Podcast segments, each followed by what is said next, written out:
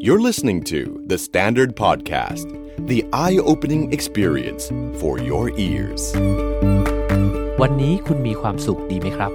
สวัสดีครับ ผมนิ้วกลมสราวุธเฮงสวัสดิ์คุณกำลังฟังความสุขโดยสังเกตพอดแคสต์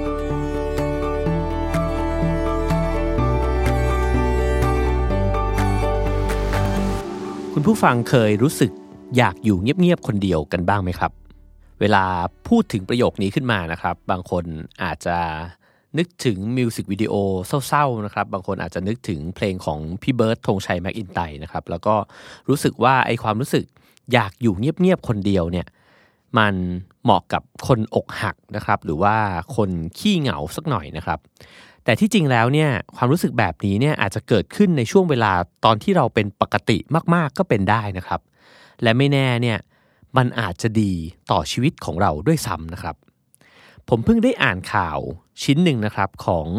ในเว็บไซต์ BBC ไทยเนี่ยนะครับ ซึ่งเขาพูดถึงนะครับ แล้วก็รายงานถึงผู้ชายอเมริกันคนหนึ่งเนี่ยที่เข้าป่าไปตั้งแต่ตอนอายุ 20 ปี แล้วก็ไปอยู่คนเดียวในป่าเนี่ยเป็นเวลา 27 ปีนะครับ คือเรียกว่าเกือบ 3 ทศวรรษเนี่ยเขาใช้ชีวิตคนเดียวในป่า เข้าไปตั้งแต่อายุ 20เนี่ยก็แปลว่าออกมาจากป่าเนี่ยตอนอายุ 47 ปีนะครับ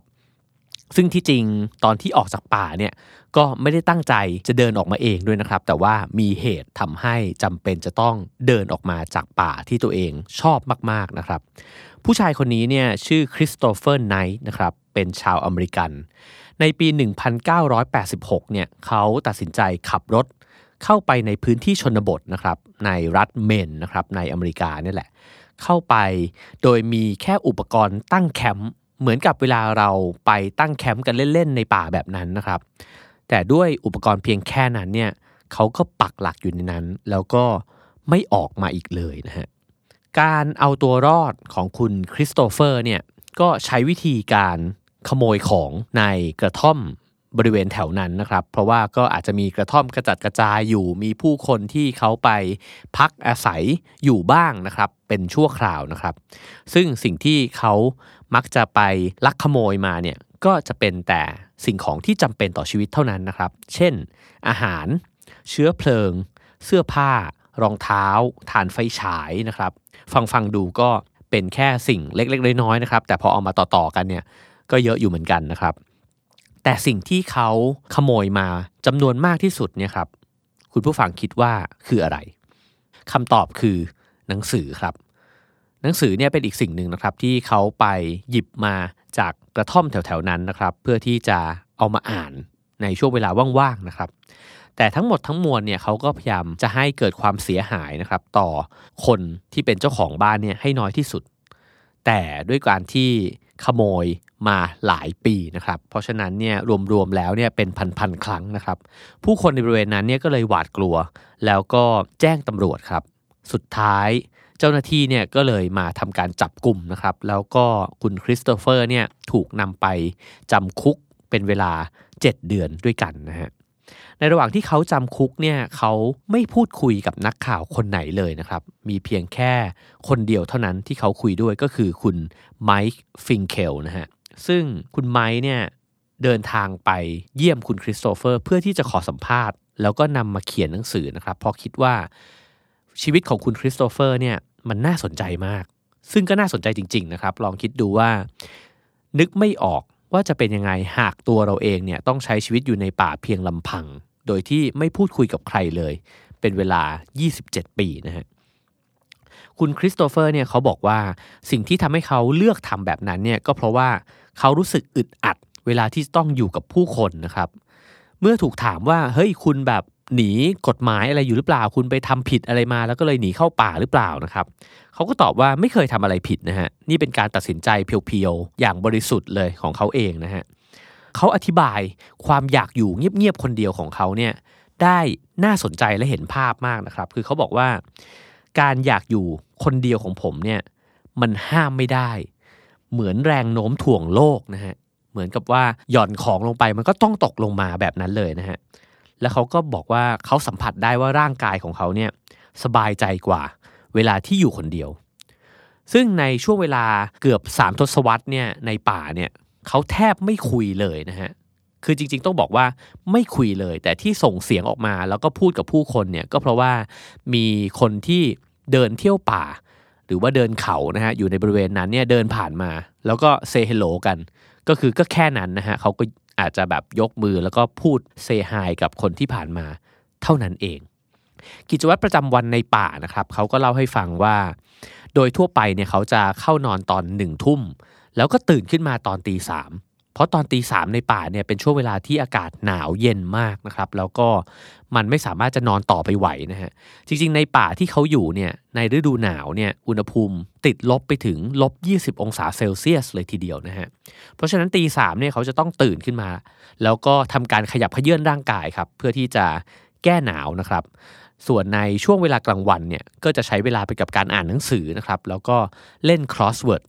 ซึ่งอาจจะได้มาจากการที่เขาไปจิกหนังสือหรือว่าหนังสือพิมพ์นะฮะของบ้านแถวนั้นมาเนี่ยแหละ แต่พอถามว่าแล้วจริง ๆ เลยเนี่ยส่วนใหญ่เลยครับในชีวิตแล้วก็ทั้งกลางวันกลางคืนเนี่ยคุณใช้เวลาไปกับอะไร เขาตอบว่าส่วนใหญ่เลยเนี่ยเขาใช้เวลาไปกับ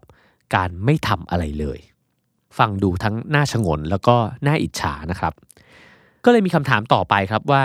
แล้วคุณเบื่อหรือว่าเหงาบ้างหรือเปล่านะฮะเขาก็ตอบว่าไม่เลย ไม่มีความรู้สึกแบบนั้นเลยนะครับ ตรงกันข้ามนะครับ กลับรู้สึกว่า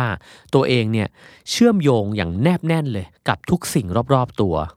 กับทุกสิ่งในโลกใบนี้เลยนะฮะเขาบอกว่ามันอธิบายได้ยากมากว่าขอบเขตร่างกายของเขาเนี่ยมันไปสิ้นสุดที่ตรงไหน พูดคำแบบนี้เราอาจจะรู้สึกว่าเป็นภาษากวีนะครับ แต่ว่าในความหมายและความรู้สึกของเขาเนี่ยมันหมายถึงว่า เขาได้หลอมรวมตัวเอง แล้วก็รู้สึกว่าตัวเองเนี่ยเป็นหนึ่งเดียวกับธรรมชาติรอบๆตัว เป็นหนึ่งเดียวกับโลกใบนี้ไปแล้วนะฮะผมคิดว่าความรู้สึกแบบนี้เนี่ยมีโอกาสเกิดขึ้นได้นะครับ ถ้าเกิดว่าเราลองคิดดูว่าถ้าเราเป็นสิ่งมีชีวิตที่ใช้ชีวิตตามสัญชาตญาณจริง ๆ เนี่ยเราก็จะเป็นส่วนหนึ่งในวัฏจักรธรรมชาติไปโดยปริยายนะครับ แต่ด้วยความที่เราเป็นมนุษย์เนี่ยเรามักจะใช้เวลากับการคิดมากกว่าการที่ใช้ชีวิต เพราะว่าพอเรานั่งคิดปุ๊บเนี่ยเราจะคิดถึงตัวเองฮะคิดว่าเออวันนี้เราจะทำอะไร เดี๋ยวจะกินอะไร ช่วงนี้เราจะต้องทำงานอะไรบ้างนะฮะเต็มไปด้วยเรื่องราวที่ต้องคิดเต็มไปหมด ทันทีที่คิดเนี่ยเราแยกตัวเองออกจากโลกใบนี้ แต่ถ้าเกิดว่าเราตัดความคิดออกเมื่อไหร่เนี่ยแล้วเราใช้ชีวิตไปเลยฮะตามแต่สัญชาตญาณตามแต่ความรู้สึก เหมือนกับสิ่งมีชีวิตอีกหลาย ๆ อย่างในโลกใบนี้นะครับ ผมเชื่อว่าความรู้สึกแบบที่คุณคริสโตเฟอร์บอกมาเนี่ย มีโอกาสที่จะเกิดขึ้นได้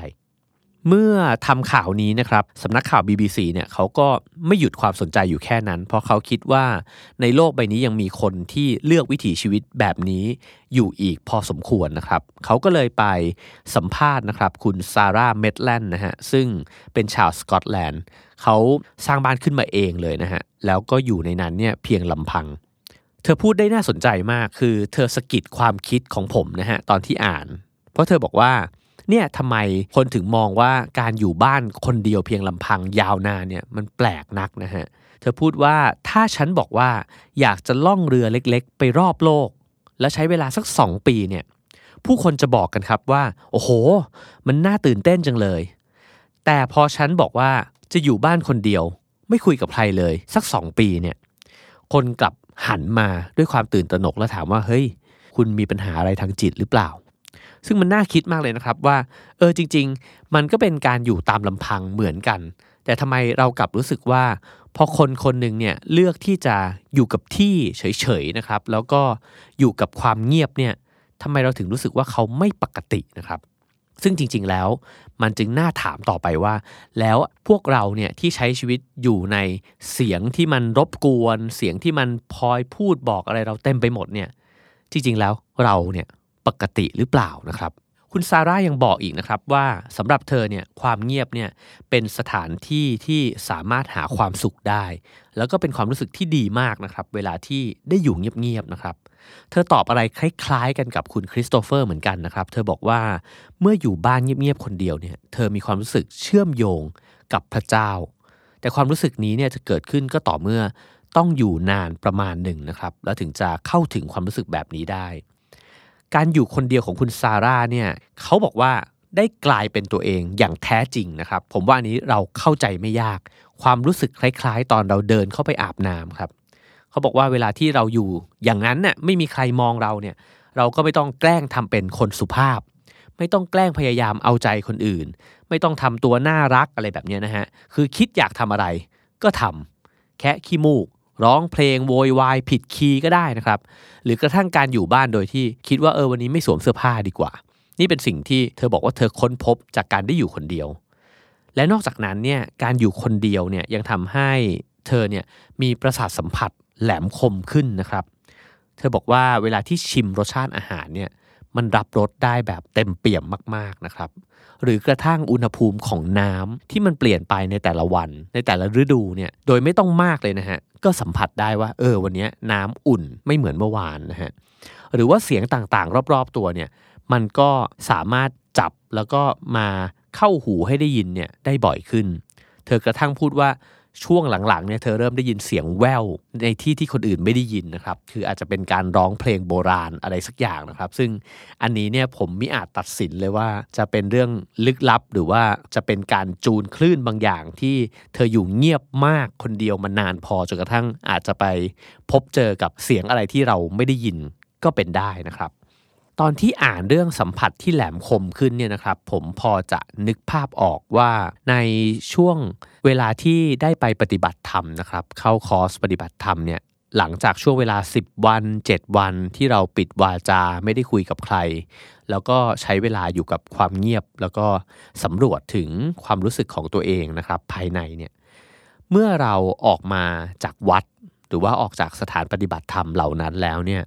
สิ่งแรกที่ค้นพบเลยคือเรารู้สึกว่าโลกมันเสียงดังมากเลยครับ คือเราจะได้ยินเสียงเล็กๆ น้อยๆเนี่ยเต็มไปหมด เป็นเสียงที่เราไม่เคยได้ยินมาก่อนเลยนะครับ เช่น นกตัวเล็กๆ ที่อยู่ไกลนะฮะหรือว่าเสียงแค่เสียงหายใจของคนข้างๆ เสียงพลิกกระดาษของโต๊ะถัดไป คือมันอาจจะเป็นเพราะว่าเราเงียบมามากพอ จนกระทั่งความดังเนี่ย มันเข้าหูเราได้ได้ชัดเจนนะครับ รวมถึงรสชาติของอาหารสัมผัสต่างๆนะครับ ที่เราได้สัมผัสแตะต้องตัวคนอื่นเนี่ยมันมีความรู้สึกที่แตกต่างไปมาก คือมันมีความละเอียด แล้วก็เรารู้สึกว่ามันเข้มข้นกับตัวเราเนี่ยมากขึ้นนะครับ แต่ความรู้สึกแบบนั้นเนี่ยก็จะอยู่ไม่นานครับ พอเรากลับมาใช้ชีวิตปกติเนี่ย ไอความละเอียดอ่อนแบบนี้เนี่ยมันก็จะค่อยๆ หายไปแล้วก็กลับมากลายเป็นปัจจุบันนะฮะกลับมาเป็นเหมือนปกติทั่วๆ ไปที่เราเคยเป็น ซึ่งในข่าวของ BBC ไทยเนี่ยนะครับเขาก็เขียนปิดท้ายได้อย่างน่าสนใจนะครับเขาบอกว่าในยุคโซเชียลมีเดียเนี่ยที่ทุกๆ คนเนี่ยอยากจะเป็นที่รู้จัก อยากจะถูกมองเห็นถูกกดไลค์ต่างๆนานาเนี่ยนะครับคนแบบคุณคริสโตเฟอร์เนี่ยกลับต้องการในสิ่งที่ตรงกันข้ามเลย คือเขาไม่มีกล้องถ่ายรูป ไม่เคยเขียนบันทึกนะครับแล้วก็ อยากที่จะใช้ชีวิตแบบที่ไม่ต้องมีใครมารู้จักเขาเลย และเขาก็เกือบจะทำสำเร็จแล้วนะครับ แต่ดันถูกจับได้ซะก่อน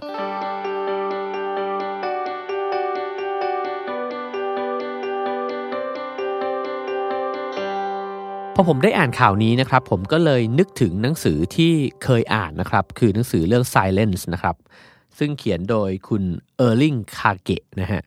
ซึ่งออกเสียงเป็นภาษานอร์เวย์นะฮะเขาจะออกเสียงว่าคาเกะอย่างเงี้ยนะฮะถ้าเกิดว่าฝรั่งออกเสียงอาจจะบอกว่าเออคาเกะอะไรสักอย่างเนี่ยนะฮะซึ่งเขาพูดถึงความเงียบในแง่มุมต่างๆ แล้วเขาก็ชี้ให้เห็นครับว่าจริงๆแล้วเนี่ยที่เรากลัวความเงียบเนี่ยเป็นเพราะว่าเรากลัวที่จะรู้จักตัวเองให้ดีขึ้น เพราะทุกครั้งเวลาที่เราต้องนั่งอยู่เงียบๆคนเดียวเนี่ยมันไม่มีอย่างอื่นให้คิดถึงฮะเเราจะคิดกลับเข้าไปข้างในว่ามีคำถามมากมายเลย เกิดขึ้นในช่วงเวลาเงียบๆแบบนั้นนะครับ เราจึงเลือกครับที่จะใช้ชีวิตเนี่ยไปอยู่กับสภาพแวดล้อมที่มันวุ่นวายเสียยังดีกว่านะครับ คือเราคิดว่าเวลาที่เราได้อยู่กับเสียงนู่นนี่พูดคุยกับเพื่อน ดูทีวี เปิดคลิปฟังเพลงต่างๆ นานาเนี่ยนะครับหรือกระทั่งฟังพอดแคสต์เนี่ยนะฮะมันเป็นช่วงเวลาที่เราไม่ต้องคุยกับตัวเองครับ ไม่ต้องตั้งคำถามไม่ต้องสับสนนะครับ แต่พอเงียบปุ๊บเนี่ยแหละ ทันใดนั้นเนี่ยความคิดมันก็จะทำงานเต็มไปหมดเลยนะฮะ เพราะว่าพื้นฐานของสมองของเราเนี่ยมันคือความปั่นป่วนครับ แค่นั่งอยู่เฉยๆเนี่ยมันก็ปั่นป่วนรวนเรไปหมดแล้วนะฮะ แล้วเราก็มักจะต้องหาอะไรทำสักอย่าง ถ้าเกิดว่าอยู่เงียบๆปุ๊บเนี่ยเราจะรู้สึกว่าเราเป็นทุกข์ทันทีนะครับ ซึ่งในเรื่องเดียวกันนี้เนี่ย มีนักปรัชญาคนหนึ่งนะครับ ชื่อแบรสปาสกาลนะฮะซึ่งเป็นนักปรัชญาในยุคปีประมาณ 1,600เนี่ยนะฮะเขาเคยพูดประโยคหนึ่งซึ่งเป็นประโยคคลาสสิกมากๆนะครับเขาบอกว่าปัญหาทุกอย่างของมนุษย์เนี่ยเกิดขึ้นจากการที่มนุษย์ไม่สามารถนั่งเงียบๆคนเดียวในห้องได้ นั่นแปลว่าเราไม่สามารถอยู่เฉยๆอย่างเป็นสุขได้ครับ เราเลยจะต้องออกไปทำอะไรบางอย่าง แล้วอะไรบางอย่างที่เราทำเนี่ยมันก็มักจะเกิดมาซึ่งเรื่องราวนะครับ แล้วก็เกิดการกระทบกระเทือนต่อไป ให้เป็นเรื่องมากมายเต็มไปหมดในชีวิตพวกเราแบบที่เห็นอยู่เนี่ยนะฮะซึ่งการที่เราอยู่ในยุคที่มันเต็มไปด้วย noise หรือว่าเสียงรบกวนขนาดนี้เนี่ยนะฮะมันก็จะเต็มไปด้วยสิ่งที่พยายามแย่งชิงความสนใจของเราเนี่ยตลอดเวลา พอปิดจากพอดแคสต์เนี่ย คุณก็จะถูกแย่งชิงความสนใจ ไปจากอะไรบางอย่างอีกนะฮะ แล้วก็จะมีอะไรบางอย่างเกิดขึ้นเพื่อแย่งชิงความสนใจจากคุณต่อเนื่องตลอดกาลนะฮะ มีการทำวิจัยนะฮะสำรวจว่าในปี 2000 เนี่ยมนุษย์เราเนี่ยสามารถจดจ่อกับสิ่งสิ่งหนึ่งนะครับ ได้เป็นเวลา 12 วินาทีนะครับ และในขณะที่ตอนที่หนังสือเรื่อง Silence เนี่ยเขียนขึ้นเนี่ยการสำรวจเนี่ยบอกว่ามนุษย์เราสามารถจดจ่อได้แค่ 8 วินาทีเท่านั้นนะครับ หลังจากปีนั้นมาจนถึงปี 2019 นะครับ ผมไม่แน่ใจว่าตอนนี้เราสามารถจดจ่อกับอะไรอย่างหนึ่งเนี่ยได้น้อยกว่า 8 วินาทีแล้วหรือเปล่านะครับ ในขณะที่ปลาทองเนี่ยจะมีการจดจ่ออยู่กับสิ่งสิ่งหนึ่งนะครับ 9 วินาที นั่นหมายความว่าตอนนี้เนี่ยมนุษย์เนี่ยมีสมาธิหรือว่าโฟกัสกับสิ่งสิ่งหนึ่งเนี่ยสั้นกว่าปลาทองแล้วนะครับ เราสังเกตเห็นได้ว่ามีคลิปที่เราเคยบอกกันว่า โอ้โห มันกระชับแล้วก็ สั้นเข้มข้นมากนะครับ ก็คือคลิปอย่างเวที TED Talk เนี่ยนะฮะเขารู้ดีว่าไม่ควรใช้เวลานาน ก็เลยให้ทุกคนที่ขึ้นไปพูดเนี่ยพูดในเวลาเพียงแค่ 20 นาทีเท่านั้น แต่ตอนนี้เนี่ยเท็ดเองก็ยังตัดให้ทอล์กเนี่ยเหลือแค่ 12 นาทีนะฮะซึ่งใน 12 นาทีเนี่ยผมเชื่อว่าหลายคนเวลาที่ดูคลิป TED Talk เนี่ยก็ยังสกิปดู เลื่อนไปหาจุดที่อยากจะฟังดูนะครับ คือเราอยู่ในยุคที่เราทนไม่ไหวอีกต่อไปแล้วนะฮะกับการที่จะต้องนั่งอยู่นิ่งๆ นานๆนะครับก็เลยมีการทดลองนะครับ โดยนำเอาผู้คนหลาย ๆ วัยเนี่ยไปนั่งอยู่ในห้องตามลำพังนะฮะ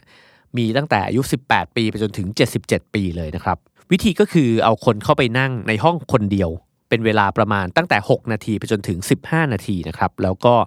เงียบสนิท ไม่เปิดเพลง ไม่มีเกม ไม่มีทีวี ห้ามทำอะไรเลย หนังสือก็ไม่มีจดบันทึกก็ไม่ได้นะครับ ทุกคนที่เข้าไปอยู่ในห้องนั้นเนี่ยออกมาแล้วก็พูดตรงกันหมดครับว่ามันเป็นบรรยากาศที่ทรมานมาก แล้วก็รู้สึกว่ามันทนได้ยากมากนะครับ บางคนเนี่ยที่ยกมือแล้วก็ขอโกงเนี่ยแล้วก็เจ้าหน้าที่นำเอาหนังสือไปให้อ่านเล่นในบางช่วงนะฮะก็จะเทสระดับความพึงพอใจออกมาได้คะแนนที่สูงกว่านะครับ บางคนถึงขั้นพูดออกมาเลยครับว่า ถ้าเกิดว่าให้ทำอะไรบางอย่าง ที่มันเป็นความรู้สึกที่ไม่ลื่นรมครับเป็นความรู้สึกแย่ๆฮะยังดีกว่าการไม่ให้ทำอะไรเลยนะฮะเขาก็เลยคิดการทดลองต่อไปครับว่า ถ้าให้นั่งเหมือนเดิมเลย แต่ว่าคราวนี้เนี่ยมีเครื่องช็อตไฟฟ้าครับ ตั้งไว้ ถ้าเบื่อลองกดดู มันจะช็อตคุณอาจแบบนี้นะฮะใครเบื่อก็กดได้ ปรากฏว่า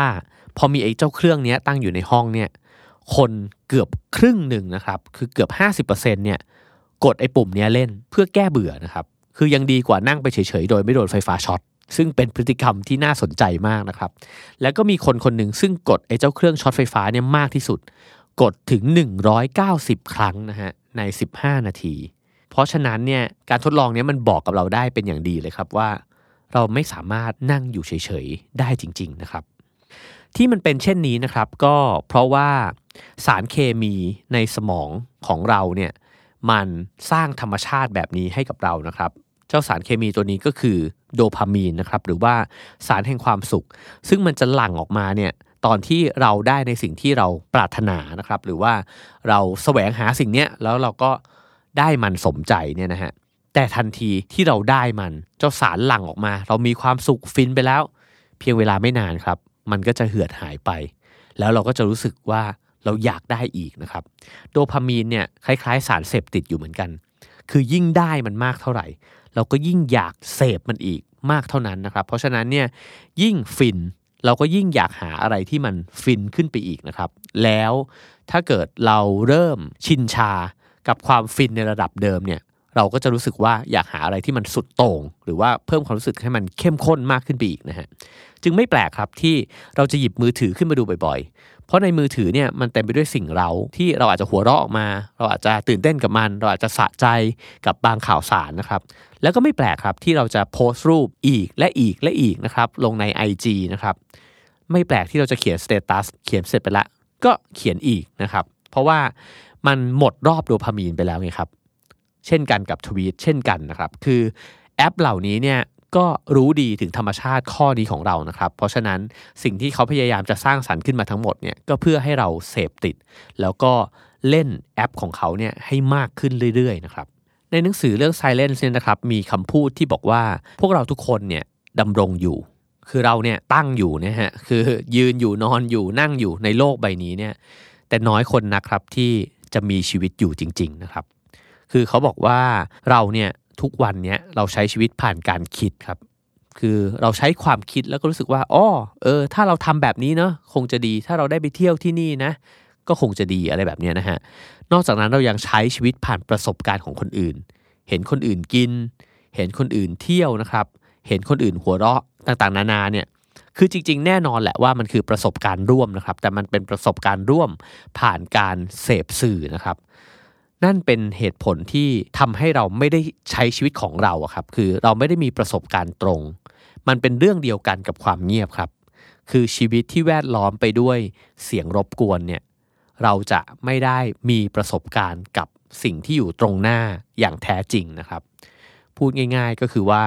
ถ้าเราปิดทุกอย่าง เราวางโทรศัพท์ลง เราไม่ได้ยินเสียงใครนะฮะ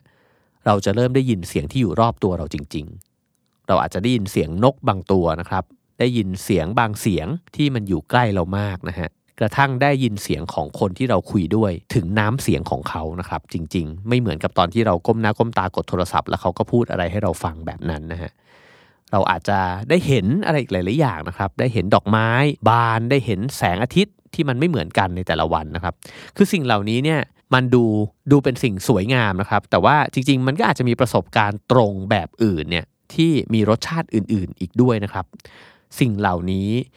มีข้อดีตรงที่ว่าเมื่อเราได้สัมผัสประสบการณ์ตรงเนี่ยมันทำให้ตัวเราเองเนี่ยเชื่อมโยงกับโลกที่แท้จริงนะครับ และแทนที่เราเคยรู้สึกมาตลอดว่า การอยู่เงียบๆเนี่ยมันเท่ากับความเหงา มันอาจจะตรงกันข้ามก็ได้นะครับ การที่เราไม่เคยอยู่เงียบๆคนเดียวเลยเนี่ยกลับกลายเป็นสิ่งที่ทำให้เราเนี่ยเป็นคนขี้เหงา คือเราไม่สามารถอยู่ตามลำพังได้ เราจะต้องวิ่งไปหาอะไรบางอย่าง ไปหาใครบางคนนะครับ เปิดอะไรบางอย่างดูอยู่ตลอดเวลา จริงๆแล้วมันอาจจะกลับกันครับ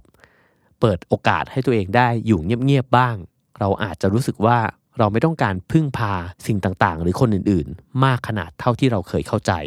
ในการที่จะทำให้ตัวเราเองเนี่ย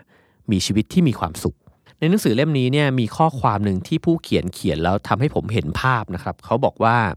เวลาที่เราขับรถ ผิดทางเนี่ยหรือกำลังหลงทางอยู่เนี่ยนะครับ สิ่งแรกที่เราจะต้องทำเนี่ยก็คือชะลอความเร็วลง แล้วก็อาจจะจอดรถนะครับหรี่เสียงเพลงในรถลง แล้วก็บอกทุกคนในรถว่า